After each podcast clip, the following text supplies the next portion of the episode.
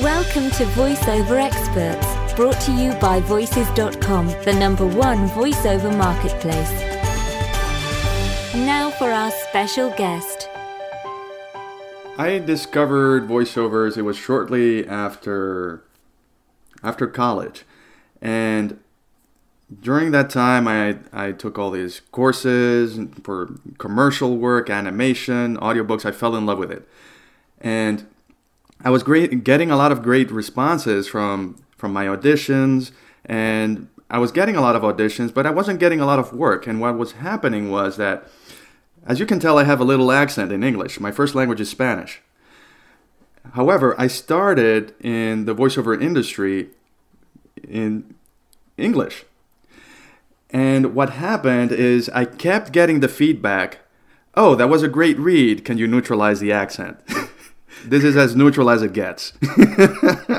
so, so I was running into a little bit of a wall because the auditions that I started getting were either uh, Corona, Taco Bell, and Aeromexico, and I'm like, all right. I, I, I started wearing my uniform, Latino man, proudly. However, the niche was very small. So it wasn't until one of my mentors suggested that I go into Spanish, since that is my first language. That's when my career took off. So I had started thinking about well, I can do all these things. I can speak English, I speak English fluently, I speak Spanish fluently. I can go into all of I can be everything to everyone. and what happens with that is that you become this generic whatever and the people don't really know where to put you and when you are everything to everyone then you become nothing to no one so in working with one of my mentors one of the things he, he suggested was to brand myself and so we did work on my branding and with branding came this clarity what is it that makes me unique? What is it that's going to differentiate me from these tens of other voiceover talent who sound like me in pitch, tone, and delivery? So, in working with my my coach at the time, we came up with the following branding statement because I was doing animation work. The troubadour, the kind dad, the superhero, the Jose of all trades. so I rec- I re- reconciled the fact that hey, this is me. I have an accent. Take it or leave it. yeah, I could have made the, the choice of making the effort to neutralize my, my accent, and and to a certain degree, I have. However, that is not my forte, and that's, that is not my interest. So I decided to reconcile that fact that that is part of me, that is part of what I bring to the table, and I can create all these different characters that represent me and what I bring to the table instead of trying to be everything to everyone. And once I started doing that, that's when I started getting more work because all of a sudden it brought this clarity to me. I, I got this confidence. It's like, oh, this is perfect for me. I knew where I fit in the market. The agents that I that I was working with, the casting directors, the producers, they understood, hey, this guy knows where he fits in the market and they know what to call me in for, what not to call me in for, so nobody's wasting any time. So that's the power behind branding. Before going into branding, one of the things that I'd like to make a point of is the difference between the being a generic voiceover talent versus a branded voiceover talent. Because too many, I see too many voiceover talent going into the voiceover business thinking that, oh, I'll just go to the, the cheapest studio and they'll get this voiceover demo, which technically sounds fine. It, the the sound effects sound good, the music sounds good, the quality, it's a good sounding demo. However, it doesn't say anything about them. It doesn't, it's not branded. It's basically, okay, oh yeah, David, you have a good voice. Let's go into the studio. We'll just grab a couple of copies. We, figure, oh, you can sell cars, you can sell shoes, and you can do a PSA, and, and then we'll put a demo together, and it'll be awesome. And yeah, it'll sound great, but it won't say anything about you. What makes David special, and what is going to make you stand out from the voiceover crowd? So now I talk a little bit uh, about about branding, and before I go into branding, let me go into what branding means. So, branding is the marketing practice of creating a name, symbol, or design that identifies and differentiates a product from other products. So, an effective brand strategy gives you a major edge in increasingly competitive markets. Now, where that applies to voiceover talent, we are all product. We are marketing ourselves, and as such, we need to brand ourselves in order to differentiate ourselves from other voiceover talent. Otherwise, if I can do Antonio Banderas, then what's what's gonna differentiate me from Antonio Banderas other than I'm bald? But I'm a voiceover talent, so it doesn't matter what I look like. he has his personality, I have my personality. And so we bring different things to the table. So when it comes to branding, branding when you think of branding, what are the biggest brands out there? We know the, the Golden Arches, McDonald's, you have Coca Cola. You see the brand, you see the colors, you hear pa pa da pa pa. That's branding right there. And it makes them stand out because of it. Those are some of the brands that you most remember because they're well branded. So when it comes to, to the same applies to voiceover talent. People will remember you when you have a good brand. So, how do you go about branding? Branding stems from three things it's one, the way you perceive yourself, two, the way others perceive you, and three, how you would like to be perceived by others. And where those three circles meet, that's going to be the basis for your brand. So the way that I work with with my clients, with my voiceover clients specifically, is that I walk them through a process of asking them questions about how they perceive themselves and they proceed to answer and they, they send those same questions to the core group of people, let's say about 10 people who know them well. And so it's a mixture of people who are part of their family and friends and also other industry peers. So that they get uh, more a whole more holistic view of and, and answers that they receive.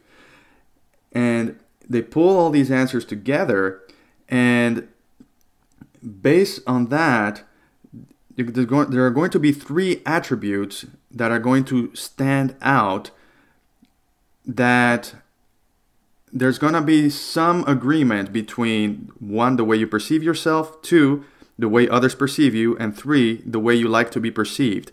So when where you see that there's a match between those three that's going to be the basis for your brand so I'll give you an example. One one of my coaching clients, his name is Isa Days, and he has a lot of gravitas to his voice. He sounds like a young James Earl Jones.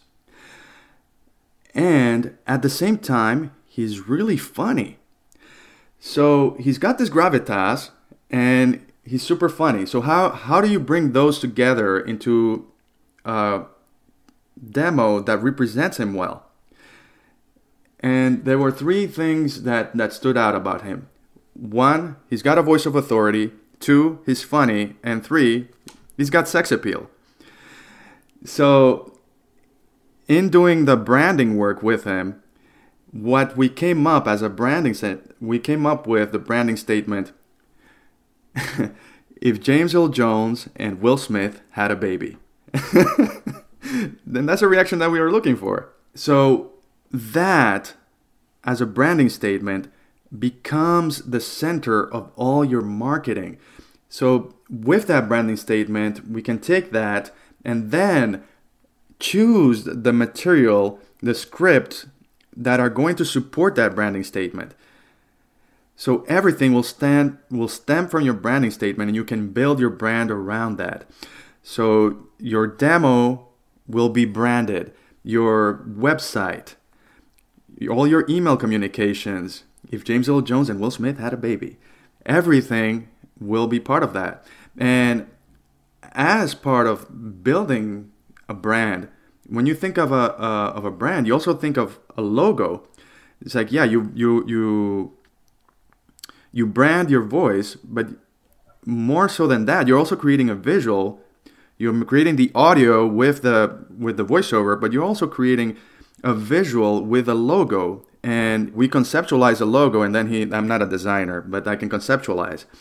He came up with this really cool looking lion with wavy hair. It almost looked like he, his hair was blowing in the wind, and he's got these sunglasses, and he's just smiling, he's chilling. So you you get the sense it's it's the lion authority. You also it also makes you think of Mufasa from the Lion King, and you also have uh, the wavy hair and, and the smile, and it's funny. A lion with sunglasses and just chilling.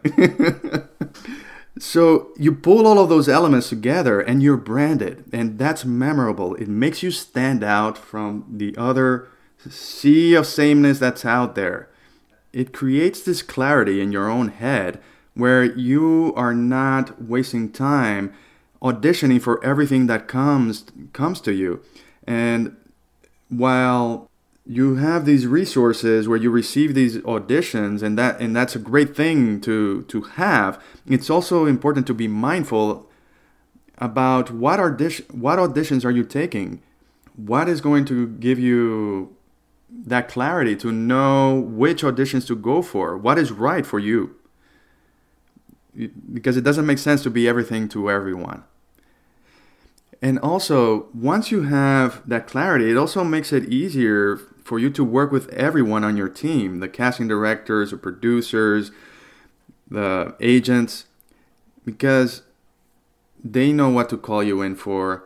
They have a clear idea of what what your strengths are and and so nobody's wasting any time and that that's that that's part of of the frustration I ran into before becoming branded where I'm like was like well I'm going to all these auditions and and I'm oh, I'm lucky if I land one out of 200 auditions and it wasn't until I became branded that I got that clarity I stopped going for all auditions and really went for those that I was right for.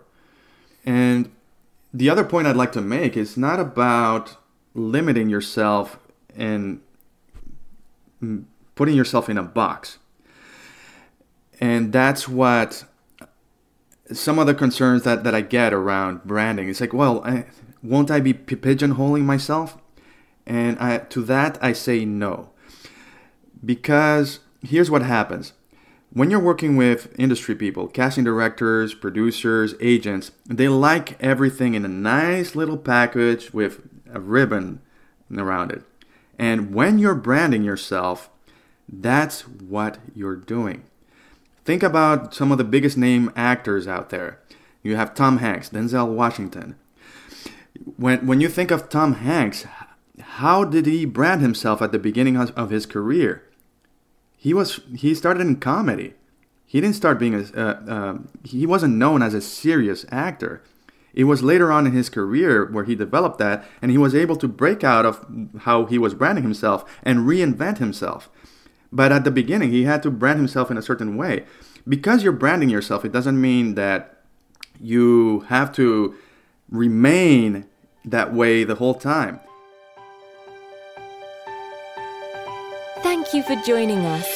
To learn more about the special guest featured in this Voices.com podcast, visit the VoiceOver Experts show notes at podcasts.voices.com slash voiceoverexperts. Remember to stay subscribed. If you're a first-time listener, you can subscribe for free to this podcast in the Apple iTunes podcast directory or by visiting podcasts.voices.com. To start your voiceover career online, go to voices.com and register for Voice Talent membership today.